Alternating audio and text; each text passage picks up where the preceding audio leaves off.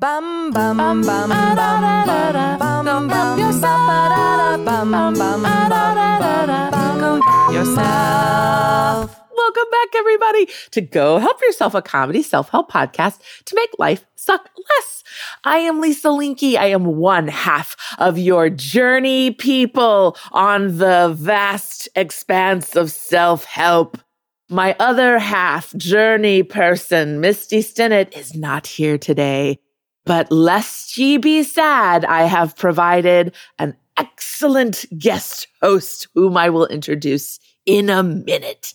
Tiny Pocket friends, longtime loyal listeners, and soon to be longtime loyal listeners, if you're just joining us for the first time, today is a full frontal Friday episode, which means we are going to read and review a self help book and tell you in under an hour the tips, the tricks, the ups, the downs, the yays, the boos, the ins, the outs, everything that you would need to know the main points in the book and if it's a good fit for you to support the author and spend your time, energy, and money on a purchase. You're welcome. And otherwise, you know, maybe it's a hot, flaming pile of garbage, which we often find. And then we have done this in service of you to save you and spare you from wasting your time, energy, and money in supporting of that author. And it's really just about being of service. Also, you are going to sound so smart at any Zoom conference call or cocktail party because when somebody says something, you'll be like, actually, according to this book by this author, this, which everybody loves. Just people tell you they don't like that, but everybody secretly loves it. And, you know, this is an explicit podcast, so we will cuss but you knew that clicking on it because there's that little E. I think that, oh, and, and then on, on Tuesday, we have our follow up episodes, which we lovingly call our weekly beef or weekly beeves in plural. And that's where we explore anything and everything that isn't a book in the realm of self help. Maybe it's trivia. Maybe it's, how do you say, an article or maybe a thought provoking question, which I lovingly call a je provoke. But in any rate, if you want to jump on with the merch train, the links are in show notes. Get yourself some hoodies or mugs or stickers or da, da, da, and please think about joining our Patreon community where we have benefits, benefit levels for all budgets. And there are great, great things that you can see and learn and hear and join in on the community uh, on Patreon. Woo! That was a lot. here we go. Are you ready for your dose of self help today? I can't wait to introduce you to my guest host. Ladies and gentlemen, this person is a long-time dear friend of mine from my coven. Longtime listeners know that I have been going through deep grief. I cannot actually ingest self help right now. And when I reached out for help, these people stepped right up and said yes. And this was one of the very first two. And I'm so excited, ladies and gentlemen, and people of all genders, please welcome to the show, Deanna Moffat. Oh, Lisa. I am so impressed with that very inclusive intro as well. I have been yeah. caught in the ladies and gentlemen trap for far too many times trying to yeah. switch it up to friends, which doesn't always work in the corporate world. Yeah, gotta. Yeah, hello, friends. I'm here to help you on the seminar before you all get axed. It doesn't always carry. yeah, I'm really kicking into the y'all. How y'all doing? Which I've been how called out on. Doing? Yeah, mm-hmm, mm-hmm. But yeah, I love it. Well, let me tell you all. Let me tell y'all yeah, see, a little bit nice about work, nice Deanna. Work.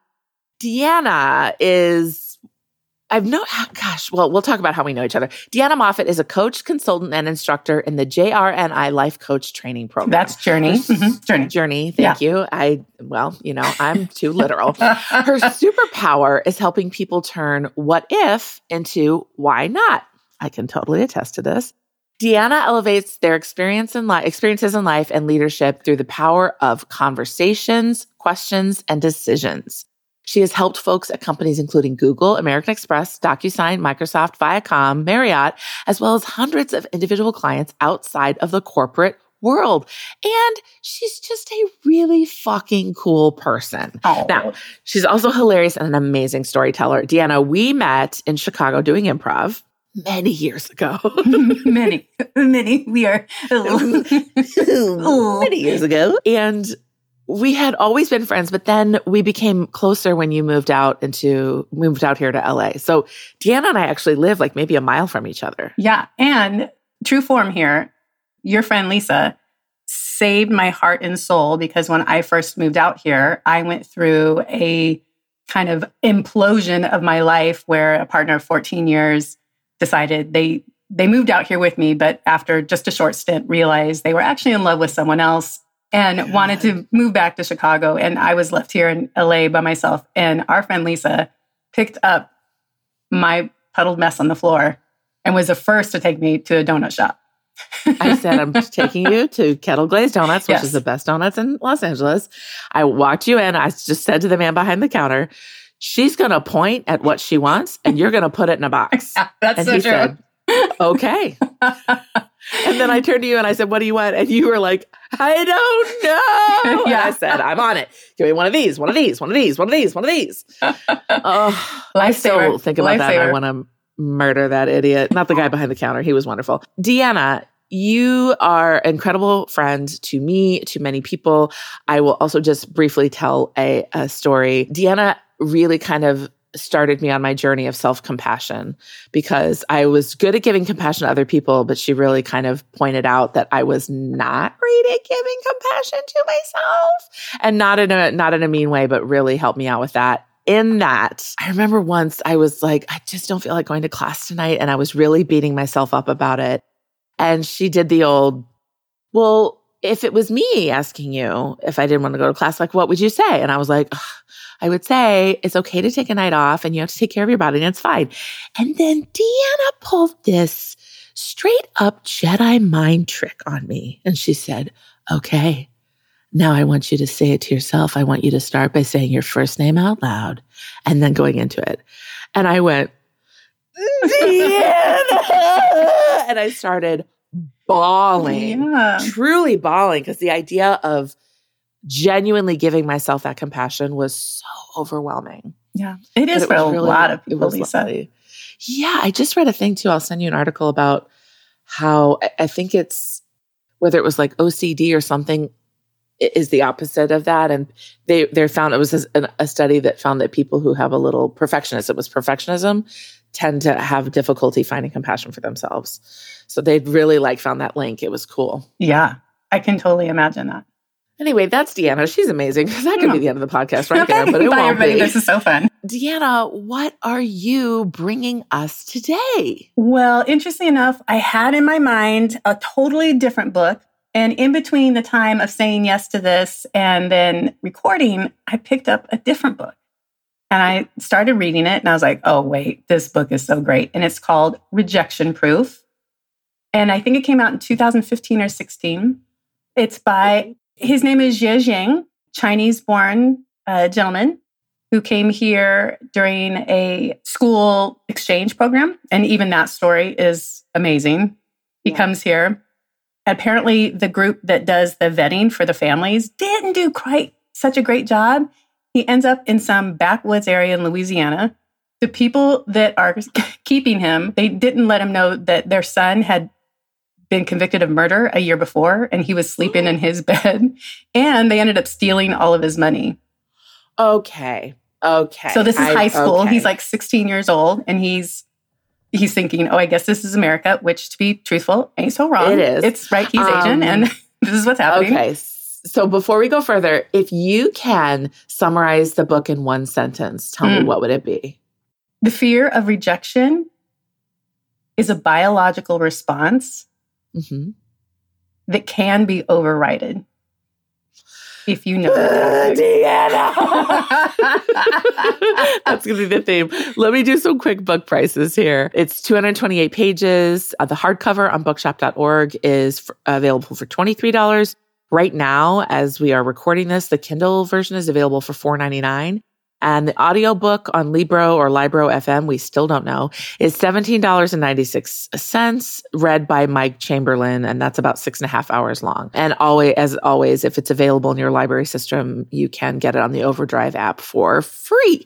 Now, Didi. Yes, yes. Okay. It, you know, I am more of a practical Pat, and you cross the spectrum between practical Pat and Wendy Woo Woo. So, how does this, where does this book fall? I feel like it is a great mix of you know how much we love stories. It's not a great yes. mix of Wendy Woo, It's a great mix of storytelling and practical Patty.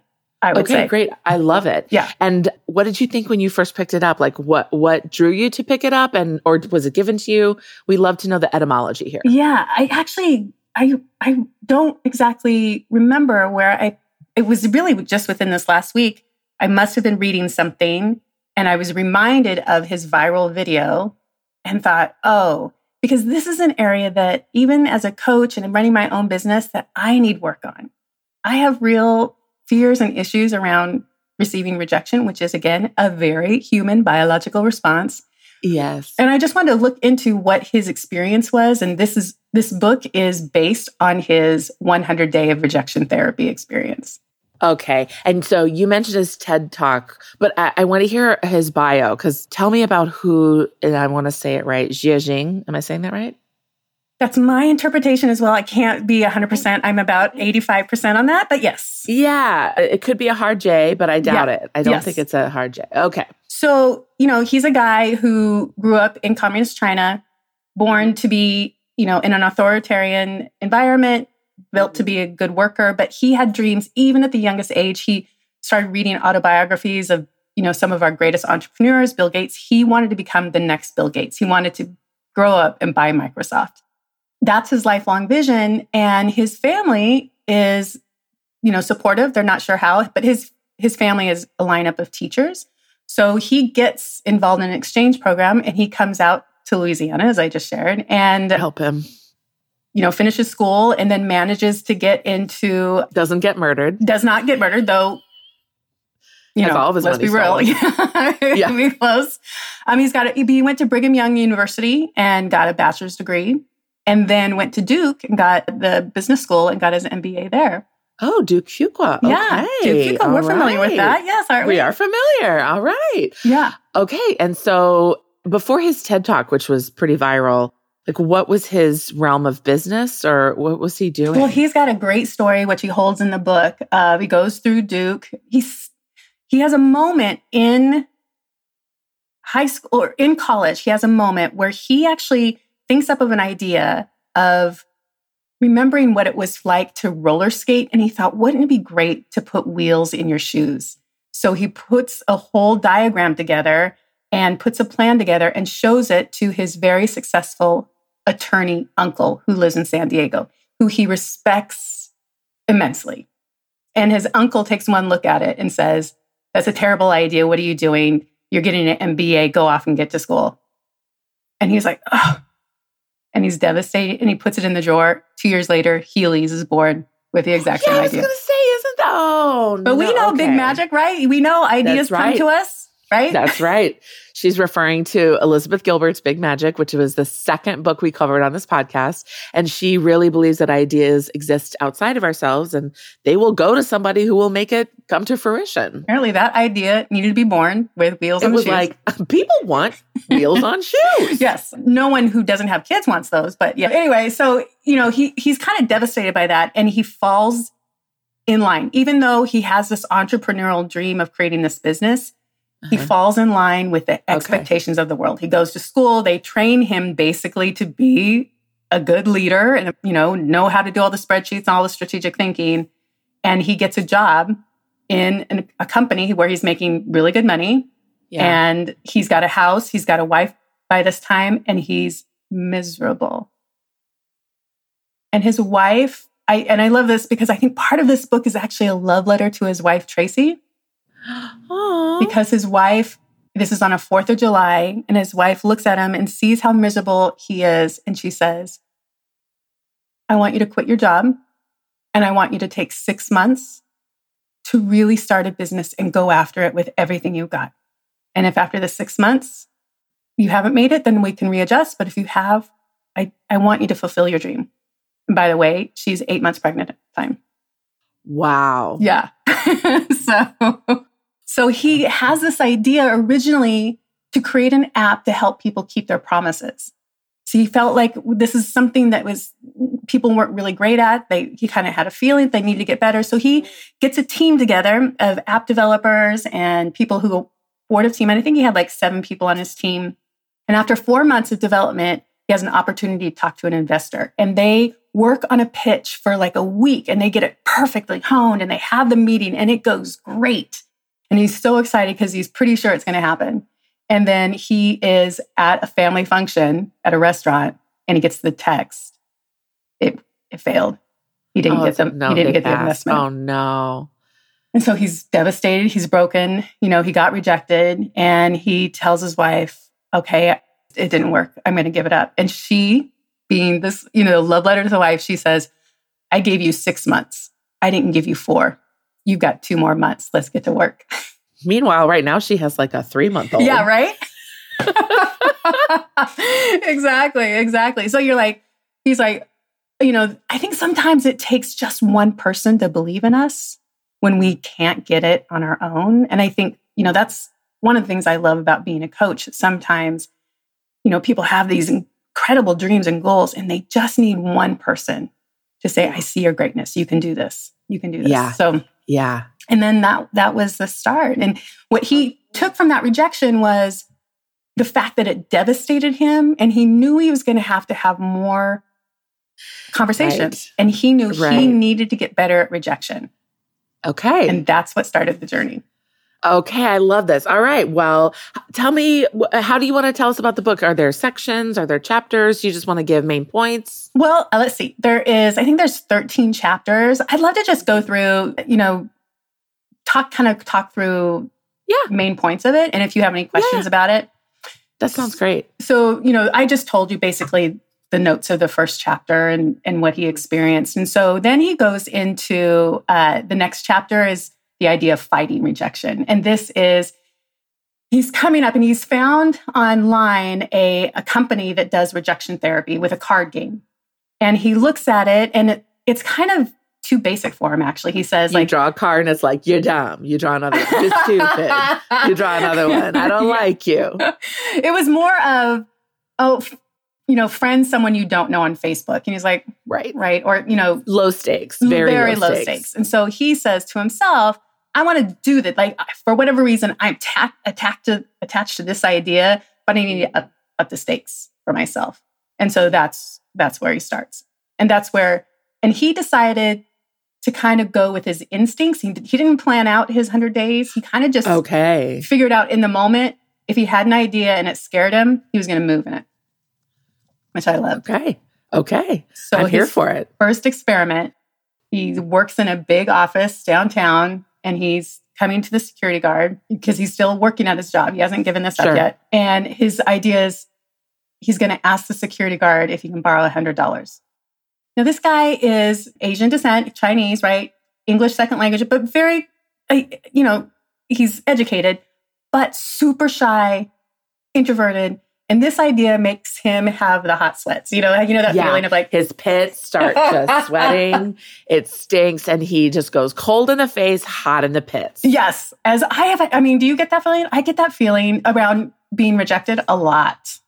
I am I, by by way of my profession, I am used to rejection in a professional setting and in like a normal, obviously interpersonally or in in relationships. That that feeling is familiar to me for sure. Yeah. I think mine often show up in, you know, even though I had been an improviser and actor, I don't think I really dove into the auditioning as much, certainly not as much as you.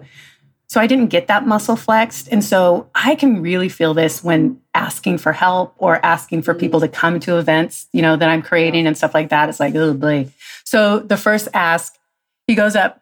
And so what he does is he turns on his camera to video record. The idea is he wants to create a blog of this Okay, okay. turns on the camera to record and he's afterwards he says i look like that painting what's that eternal The Scream? yeah Oh. exactly and he just goes up to him and goes you know can i can i borrow a hundred dollars and the you know the security guard was no why and all he hears is the no and he says okay thank you and just literally runs out the door like there's nothing yeah, yeah. and upon further investigation, what he does is so great is he reflects and he looks at the video and he says, Oh my God, I was sweating. I was so nervous. My voice was shaky. One, you know, what the heck did this guy think about me? And he asked me a question afterwards. He asked me why. and he didn't even hear it. I didn't even hear it. yeah. So he decides to play in the game. He wants to, so the first lesson he learns is to stay in the game. And so I think his, I think the, the second one, I don't think Chris, I think Chris, Krispy Kreme is the third one. I think the second one is he goes into Five Guys and he sees that you can get free drink, drink refills. And so he stays and he asks, Can I get a burger refill? Now he's shooting for no's. He just wants no's. And the guy behind the counter is like, No. he goes, But you do it for drinks. He, no. But this time he realized that if he has a little fun with it, it's easier to do. Yeah. So he stays in the moment and hears and has a little fun. Makes it a game. Stay in the game. Got it. Like make it a game rather than this life or death yeah thing. Yeah. He does a he does a good job throughout the book as the chapters move on bringing in research. And so there was okay. there's obviously research around how laughter lowers our pain threshold so we're yeah. able to experience pain and the idea that social rejection as I'm sure you know with all the books that you've read is very much a painful experience and wired into it is. Us. yeah it's the same physical it's the same receptors in the brain as physical pain. Yes yes. So, so we can it, it hurts when we say it hurts. Yes. yeah. And we take it very personally. We tell the story yeah. that this is personal to us. Right and we don't take into consideration so many other factors which he which right, he right, gets right. into his book which is really great so it's his third one that really takes him viral and that's okay. the one where he goes into he's driving home and he just gets this instinct. He sees a Krispy Kreme that he's passed a hundred times and he goes in and he asks the person at the counter, Hey, can you make me a, a shape of the Olympic rings out of donuts? Just fully expecting to get a no. All he really wants is a no because that's how to get. And the woman behind the counter, Jackie Braun, goes, Huh, well, I see. And he starts sweating. He's like, oh God, I just wanted the no. Is that what I wanted? Uh, I'm actually going to get the thing that I asked for. Which, I mean, many times he talks about when he gets a yes, that there is another layer of fear that comes in, which is, yeah. I think, oftentimes that fear of success that feels so weird yeah, well, we don't think about what happens beyond that. Right. Right. Like, and so like, then when we get it, it's like, oh shit, now I have to do this thing that I asked for. Or like, yeah. now I got the job. What do I do? Or yeah. Yeah. So he was fully expecting to get a no. But this woman from Krispy Kreme says, I don't know, let me think. And she goes to work. What would it look like? And how should I design the colors? And he's like, oh my God, I think she's going to do this. Like, this is his first foray into just asking for what he thinks is impossible and what yeah. he recognizes is that, oh, there's another realm out there. I thought for sure I was going to get a no, but yeah. instead I got this woman who thought, why not?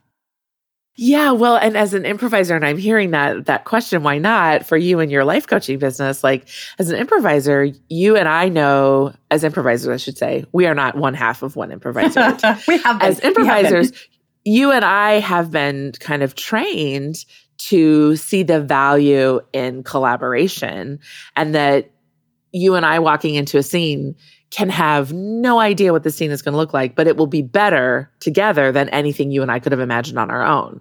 And so he was kind of experiencing that in the moment of like, well, here's this thing that I thought was impossible, but she said, maybe it is possible. And then he was like, oh shit.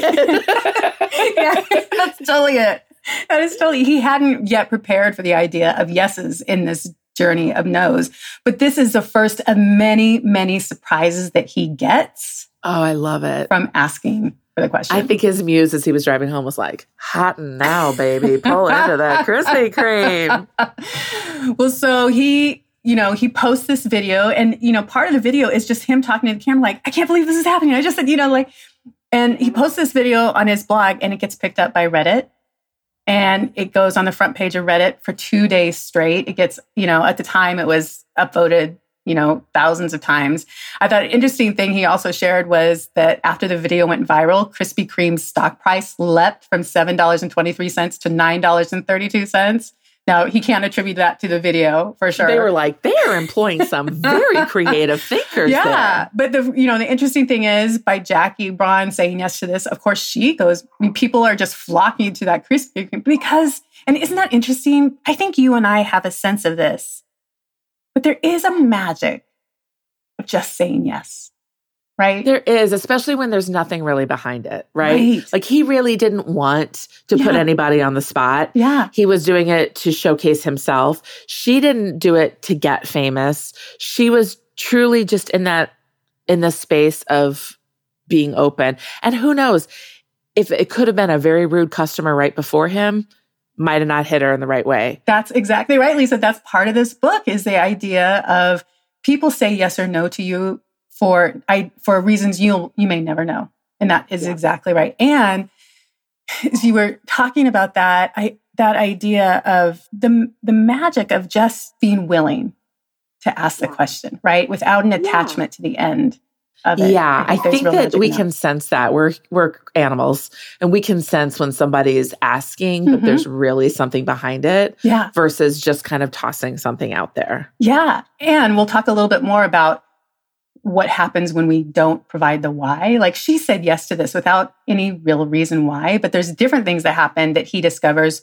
But by telling the why, it feels really more powerful.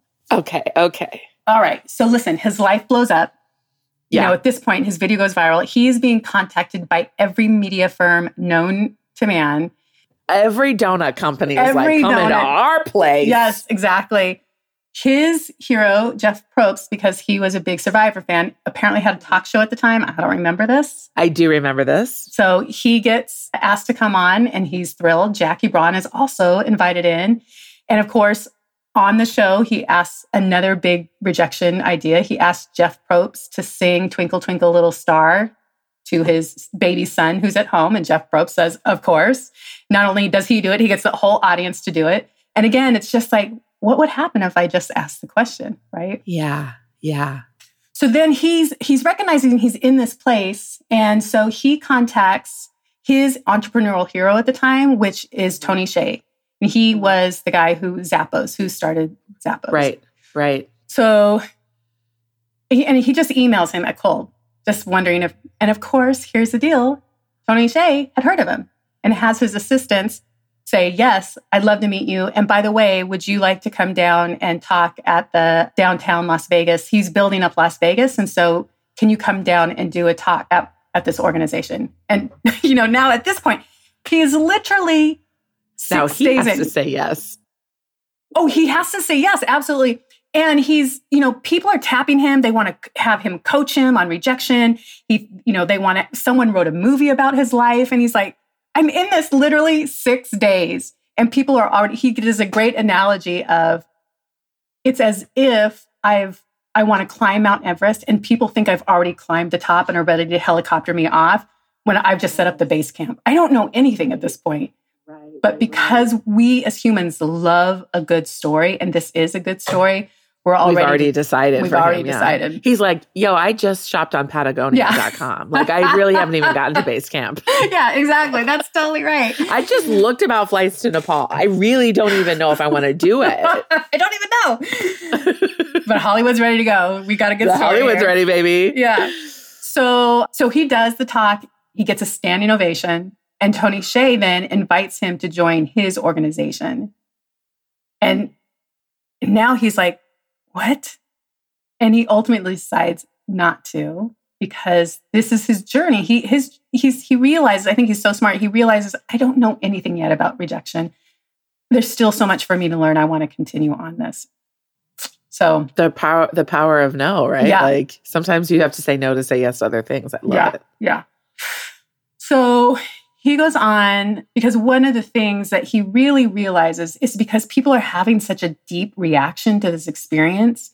And yes. he, now he is getting literally thousands of emails and letters to him within just two weeks, right, of him doing oh this. God. That he realizes this isn't just him. You know what? You know how we can tell ourselves stories like I'm the only one. Yeah. That this is a human condition it's resonating with lots of people. Yeah. Is this when he decides he wants to like make it into a thing, like a hundred day experiment, or? Well, he had already had that idea, but it was just for him. It was just because right. he wanted to get. Better. I better. mean, is this when he's like, "Oh, I can do this for many people"? It does. It does elevate. Okay. He re- he's smart enough to recognize that this is a moment, right? That yes, this is yes. something, and he's inviting now conversation to come in. And while he doesn't quite know what he wants to do, he does actually shut down the promises and focuses on, you know, the Promise app that he was working on, which he said it was yeah. really hard to kind of talk to his team, but his team totally got what was happening yeah. for him. And he decides to focus just on this. And okay. and yeah, in two weeks' time, his life is completely flipped upside down, right? Amazing. So one of the things is that he recognizes that there isn't a lot of research. He, so now he's really interested in diving into the research of rejection. And he recognizes that people don't actually like to talk about it. We talk about failure though. And in fact, in a lot of entrepreneurial circles, failure is even celebrated, right? We was like, failure is okay because somehow failure can be attributed to not us personally. We can say, right. it's the market. We internalize rejection. There was something right. wrong with me mm-hmm. versus my business plan wasn't strong enough or someone else had a better idea. Yes. Yes. So so that seemed fascinating to him that we're looking at rejection quite differently. And yet it, it is the thing that we need to talk about because this is the thing that is actually hurting many of us from not going after our dreams, not yeah. really creating the life we want to, not having the conversations we want to, not having the relationships we want to, because yeah. we're afraid that we'll be ostracized. Yeah. We're afraid of the rejection, right? I love it. Yeah. So he goes on uh, to talk about. I love this statement. I'll just read the statement. He says, If we believe we deserve the rejection, we blame ourselves and get flooded with feelings of shame and ineptitude. Well, he's not wrong. Right. But if we believe the rejection is unjust or undeserved, we blame the other person and get consumed by feelings of anger and revenge. You know, what that makes me feel and think about is when incels take violent action against women. Oh my gosh. Oh, I mean, our present day experience. I mean, we're, we're talking yeah. just a couple days after the murders of Asian women of in Atlanta. Yeah. And that is so it's I mean, it is critical that we at a young age start to learn how to to- not only tolerate rejection but not internalize it. Well, interesting. So he he found some research where they looked at, they had two groups who experienced, they set up and they experienced rejection. One was given the opportunity to uh, enact revenge, and the other group was not. And then what they did was an interview afterwards. And how do you feel now that you've had this experience of being rejected and be able to have revenge? Universally, the group that was able to exact revenge actually felt worse. Sure. Than the group. And the group that wasn't able to exact revenge thought that they would feel better, but they yeah. actually ended up feeling better. The grass is greener. I know, right? right? so it's that idea of like we think if we can exact this revenge, you know, we've been wronged, we've been slighted, and we, you know, we want to go slash their tires, key their car, with all that stuff. That's just holding on, you know, and that those negative feelings are just going to continue to course through our bodies. So how do we deal with it? So the question then is, we have this mm. desire. How do we? yeah. How do we deal with it? I love it. Yeah. So he gets a wild idea that he wants to become. So he's got lots of little additional things in here. Like he wants to, he hears from many of his readers or people who are looking at his blog and they're struggling with getting a job. So he okay. decides, what would, can I go in to a company with my resume and just ask for a job for a day? I mean, talk about sweaty. Yeah, I'm also listen, coming from like an HR perspective, I'm like, God, the paperwork for that is just annoying. Truly annoying and not worth not worth it. Well, again, he does it and he always it's it's interesting because he seems to always give himself limits. Like I know I'm only going to do this for 5 times. I only know I'm going to do this. So he goes into his first two companies and immediately was like rejected. Get out of here. In fact, this person at the second company was like berated him to be such an idiot to come in with his, you know, his resume and thinking get a job. And so he's like, oh, and the oh, whole God. time he's like, yes, yes, reject me, reject me, because this is a game, baby. and then he goes into his third company, and the person behind the desk becomes curious and says, "Oh, well, tell me about that. What do you want?" And you know, the good thing, what he's done, what he does in all of these ex- experiences, is he comes in prepared. Yeah. So he's dressed the part He's got a resume with, you know, an MBA from Duqua or Duqua, Fuqua. Well, I like Duke, the portmanteau that you've just made. Yeah. so, and he's not looking for the CEO. He's just coming in and said, I'd love to be an assistant for you for the day, office manager. Yeah. And he's willing to actually follow through if they say yes. yes. Yeah. Right. So she becomes curious and and he does. He gets he gets a job for the day. And then he puts another one out there and, and he's working for the day. And they I have a feeling they must have known who he was at this point. Because they say, sure. Would you be willing to put my face on your website for a day, on your front page of your website? And they're like, Okay. One of my favorites is when he is flying Southwest and he can feel he can feel this need to do another experiment. And he asks the flight attendant if he can give the safety announcement. I this I remember yeah. from like yeah yeah. And they say and no, you can't do it. Of course, that's against FAA rules. And but you can do the welcome one. Yeah. And he he's he's ready. He's totally ready for the no. He wants the no. But the moment they say yes, he's like, oh God, you know, because now. Oh God, I have to talk in front of people on a plane. What am I going to say? 130 people.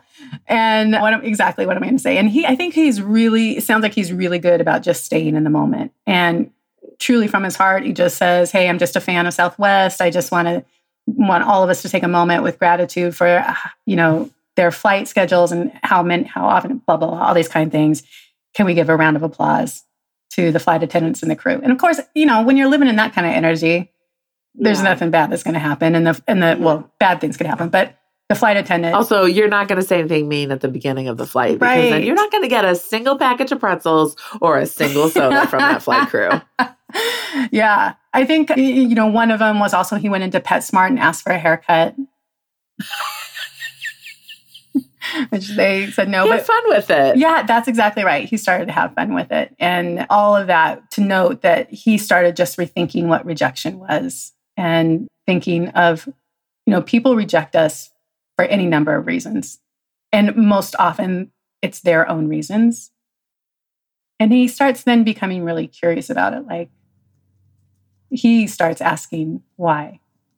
Why did you ah. And often he found it was for something that was, oh, not even related to me. Yeah. I thought that was really uh, interesting. One of his experiments was he wanted to test because he, he didn't know if he thought there would be a universal, something that everyone would say no to. And what would that thing be? Right. Can I poop in your hand? Right. But you would be surprised. There's going to be someone. And that's the thing. There is going to be someone at some point who says, yeah, yeah, you can do that. So his thing was he wanted to give out apples outside of Target. And he thought, no one's going to take, are you going to take an, listen, are you, you and I, are we going to take an apple from someone no, we don't know? Because we were raised in a time where people put razor blades in apples. That's exactly right. Although I think it's a, I think that's an urban myth, right? And I think I think that people were just spreading that so that people would only give out candy instead of fruit. mm-hmm. That's exactly. And it, the, a professor actually helped with him. They helped him with this, and the professor was the one who came up. This is a universal. No, people aren't going to do this. And then I think it was the fourth or fifth person said, "Okay." And she, as she walked away, she bit the apple, and he's like, "I don't." and it was that moment that he realized you can. It's it's the number of people, and it's targeting the right people. Like, what was her ah. reason? Well, he goes, I, will never she know. Was starving. Yeah, right, exactly. But you'll never know if you don't ask. And he did another one where he just stood on the corner of Austin, Austin Street, a busy corner, with five dollar bills, and just said, "Would you like a five dollar bill? Would you like a five dollar bill?" And he didn't go want to go broke break on or broke on this. So I think he only asked like five people. Three people said no, absolutely not. And two people I'm said, always going to take a $5 bill. One person said, "Oh, I guess I could." Everyone wanted to know why, and the, you know, the other lady said, "Okay, yeah, I can." Like, it was two women, but the guy, the dude, said no to it. And then he did an experiment, which was another great learning lesson, because he thought, you know, if I'm giving my white, that whole Dale Carnegie approach where you're supposed to know, get to know someone really well and negotiate from their shoes. and understand. To be fair, he does just say to use their name a lot. Yeah. is that right? I haven't read the book. oh, it is, as another author described it, the canon, and I always say the word wrong, canonical. Did I say right? Canonical, canonical turd, how to win friends and influence people. Oh, I have never heard that term. Canonical? Canonical. Yeah, but I always say canon canonical. Uh, what does that mean? you can listen to our review on it. Yeah, it's pretty funny. It. Dale Carnegie is a real piece of uh, real piece of work. Well, he basically changed his name to Carnegie and uh, and lied about almost everything. Yeah. Okay. Good. Oh, that's, yeah. That's yeah. It's it gets deep. It gets the dirty side of self help. The oh, the underside. The there underside, we go. Yes. The taint side. The taint side. But knowing someone before you negotiate, really trying to to Yeah. to yeah know from their their perspective. So he goes into a hairdressing shop and he's going to try this. The only problem is he doesn't actually know this person and he just makes some assumptions. And the conversation goes really well. What he wants to do is give her a haircut. And so he approaches her and she's just kind of laughing at first and said, You know, my gosh, why would you, why do you want to give me a haircut? And he assumes, oh, because you you do this every day, you're probably bored, you probably want to have something different to do with your life and and have a mm. different experience. Yeah, exactly. And she just turns on him and says, "How do what do you mean you think I'm bored? I'm very good at my job. I love what I do." She has a client in the chair at the time and Yeah. and she just completely turns on him and he starts, you know, backpedaling, apologizing, realizing, "Oh, yeah, yeah, yeah. I can't request when I don't know them from their perspective. The strongest point I can do Mm. is from mine. I can't assume like that. That's something that I like that. Yeah. Also, to say to somebody who's a hairstylist, let me cut your hair. Bitch, that's my walking billboard. if you give me a terrible haircut, I mean, unless we're in the riddle where there's only two, you know, barbers in Mhm. the whole town, like Uh, nobody would come to. Oh boy, yeah. He, he well, he learned. This was his Well, whole learned. goal. He learned. But also, how he approached her initially was kind of from a fun, playful experience. And he actually felt there might have been room for negotiation there. You know, can I cut just one little strand of hair? Because Can I cut one hair? Yeah, because he also learned the art of not retreating, or what did he call? Oh, I'll find out what the word is. But in warfare, you either fall apart completely- Advance or No, there was oh. retreat, or route, or retreat. What is it? There's Oh. one where you just drop your drop your weapons. You either run. shit your pants yes, you either and shit your fall pants, apart or retreat. or you retreat, and then you you kind of come up with your new game plan and you go back in, right? Ah, so uh-huh, he could uh-huh. feel that, like, oh, she wasn't going to let her let him cut her whole hair, but what if just one little strand or one little thing, you know, just Yeah, yeah, might yeah, have been yeah. open to that until he made some assumptions about her and that wasn't going to work. Anyway, he keeps going. There's so many great things in here. I think one of the things that I loved about this is learning how learning how to say no. Mm, He realized from the many ways that people said no to him, mm. what was the most effective. Can you imagine? At least I know you would know this. What do you what do you think is the most effective way to say no?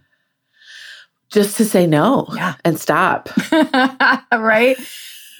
Yeah, just to be able to say no right up front. And if you feel like you need to give a reason, and you don't have to, but if you feel like, do it afterwards. Don't yeah. set yourself Don't yourself up. start with the reasoning because then it sounds like you're backpedaling and you're soft. You know, I'm I'm giving you the soft explanation. Yeah, just just say no. It's okay to say no. Yeah. And you know, there's often a reason totally unrelated to Yeah. the person who's giving it. And so sometimes if we're able to say no, or when we say no, and then we're able to say, and here's why, it- it can allow that person to not take it as personally. That it's reason. Yeah. I think that I will also say I think that culture and I think gendered culture plays a big part into this.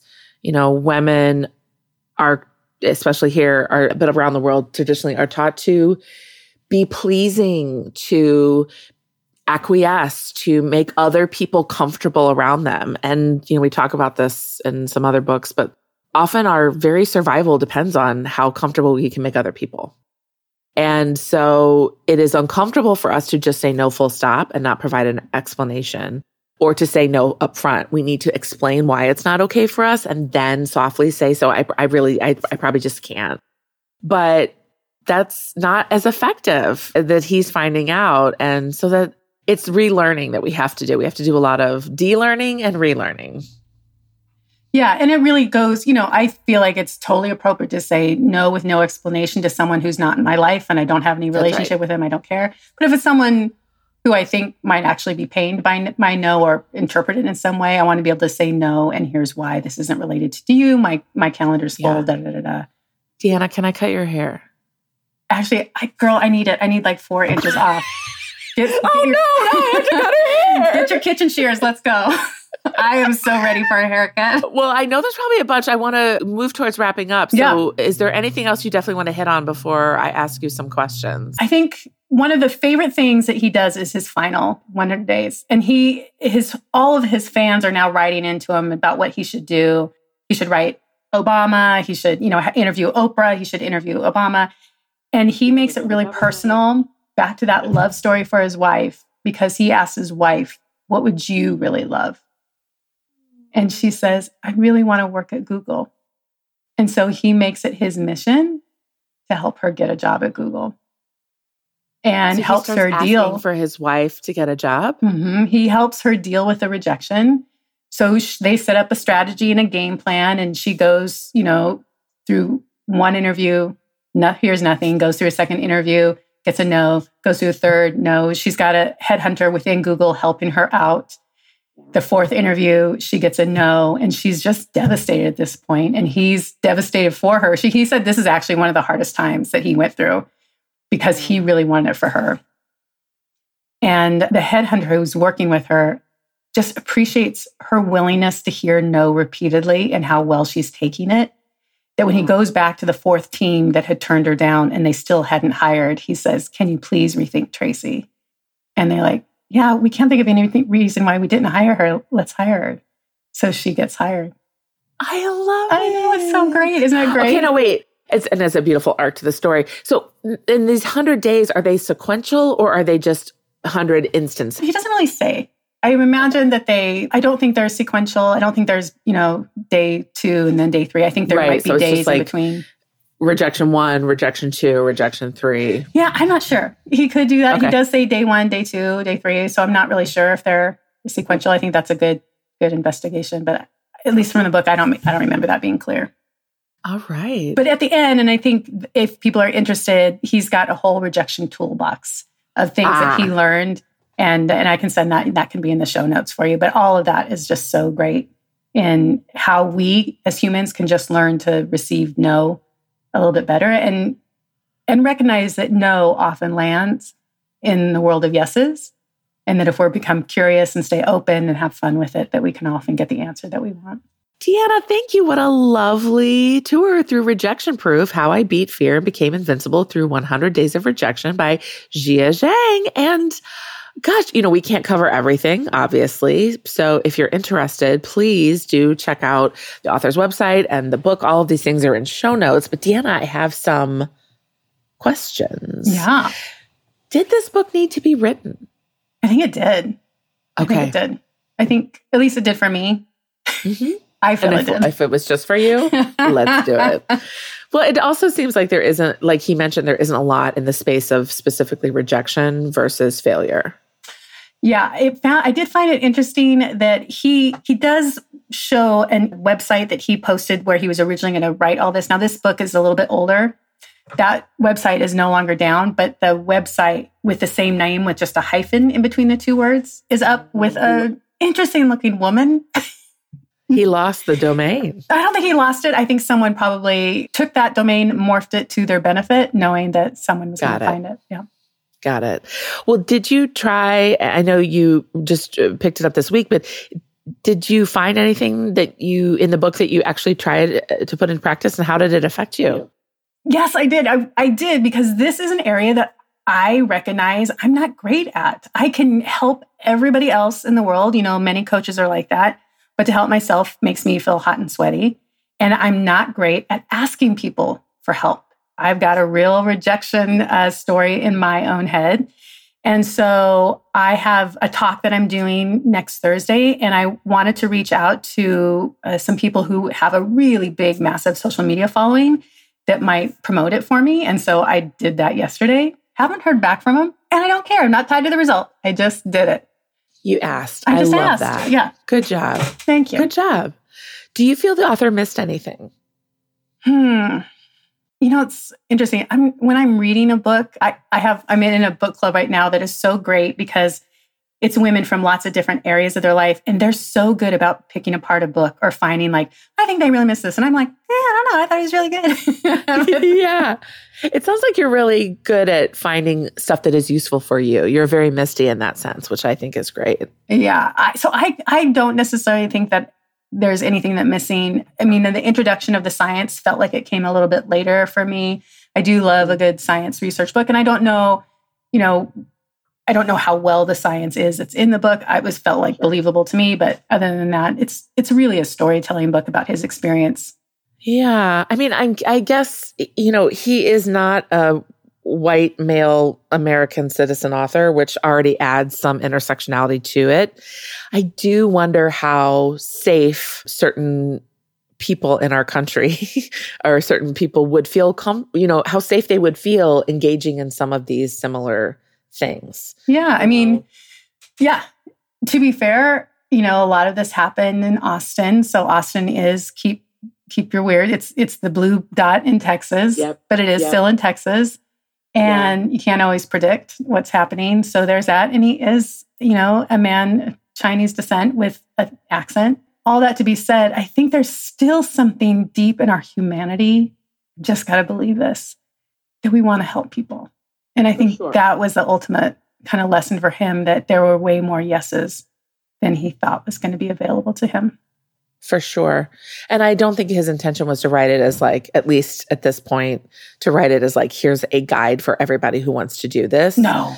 So if he did kind of take that on, I would love to just even see. I mean, you know, my God, we're we're looking at Sarah Everard or whatever, you know, her name is and London who uh, did everything quote unquote right, even though there's nothing to do right, and was still, you know, murdered on her way home. So, like, it is really, there is something to consider for other people uh, just to be intersectional about it. It's not, it's different when a woman asks a woman for something, when a man asks a woman for something, uh, whatever. You all get it. You're a longtime loyal listeners. Who would you buy this book for and who would you never buy it for? Hmm, who would I never? Probably, oh God, this is a terrible joke. I can't even say it yet. Okay. I would buy it for anyone who's struggling with the idea of being rejected, who feels scared to ask the, the perfectionists, the people who get hot and sweaty when they think they need to, are nervous about asking for things, which might be, you know, 95% of the population yeah. in America. Yeah. Who might I never give it to? Mm, someone I don't like. I don't know. Obama. Yeah. He's, he's had enough rejection. Mm, I like Obama. yeah, I can't. Yeah, if you like a good story, if you, I cried a couple times in the book. If you are moved by people's willing to step into their fear and to see what happens. And yeah. Yeah, it seems like a nice mixture of story and self help and a little bit of science and like research backed uh, which is nice. That's a nice mix. Well, do you have a listener challenge or homework that you would like for Misty and I to try? I would love this. Okay. And, you know, just like he did, I'd love for you both to come up with something that scares you a little bit Lisa, yeah. this might be hard one for you. But oh, I get scared very easily. Spiders terrify me. Right? Uh, I feel like to be give yourself a challenge to stretch yourself just a little bit when you're ready. Listen, girl, I know where you're at. So when you're ready to say, "This scares me. I just want to see what happens if I just ask," and let yourself. I can let think go. of lots of things. Yeah, I will let definitely. yourself go of the outcome and just have the experience. I will. And uh, listeners, if you try, let us know how it goes. Uh, email us, go help yourself podcast at gmail.com. You can comment on our Instagram post about this episode. Let us know. And all of Deanna's socials and links will be in show notes. And oh gosh, I'm just so grateful that you supported me in my time of just need. And I, I, I love you. I'm so glad you're a friend that I can count on and depend on. And just so some of you know too, right after Zoe passed, Deanna said, How about a sunset drive in my uh, convertible, masks on? And she just let me not be in the driver's seat for a little bit. Deanna, that was so nice just to not have to be making decisions. And we just drove around with the top down. It was like a beautiful night. I was, it was really lovely. Well, you're pretty lovely, Lisa. Oh, Dee Dee. Okay. Well, with that, as we end every episode, life is, is abundant. abundant. Go Help Yourself was produced by Misty Stinnett and Lisa Linky. Our theme song was written by the inimitable Matt Sav. Inimitable. There's nothing we love more than hearing from you. Email us at gohelpyourselfpodcast at gmail.com. We're also at Go Help Yourself Podcast on Instagram and at GHY Podcast on Twitter. And you can go old school and check out our website at gohelpyourselfpodcast.com. It basically is a fancy PowerPoint slide. If you liked our podcast, please subscribe, rate, and review because it helps other people find our show. You know who else needs to find it? Your friends. Tell all of your friends. Okay, thanks. Bye.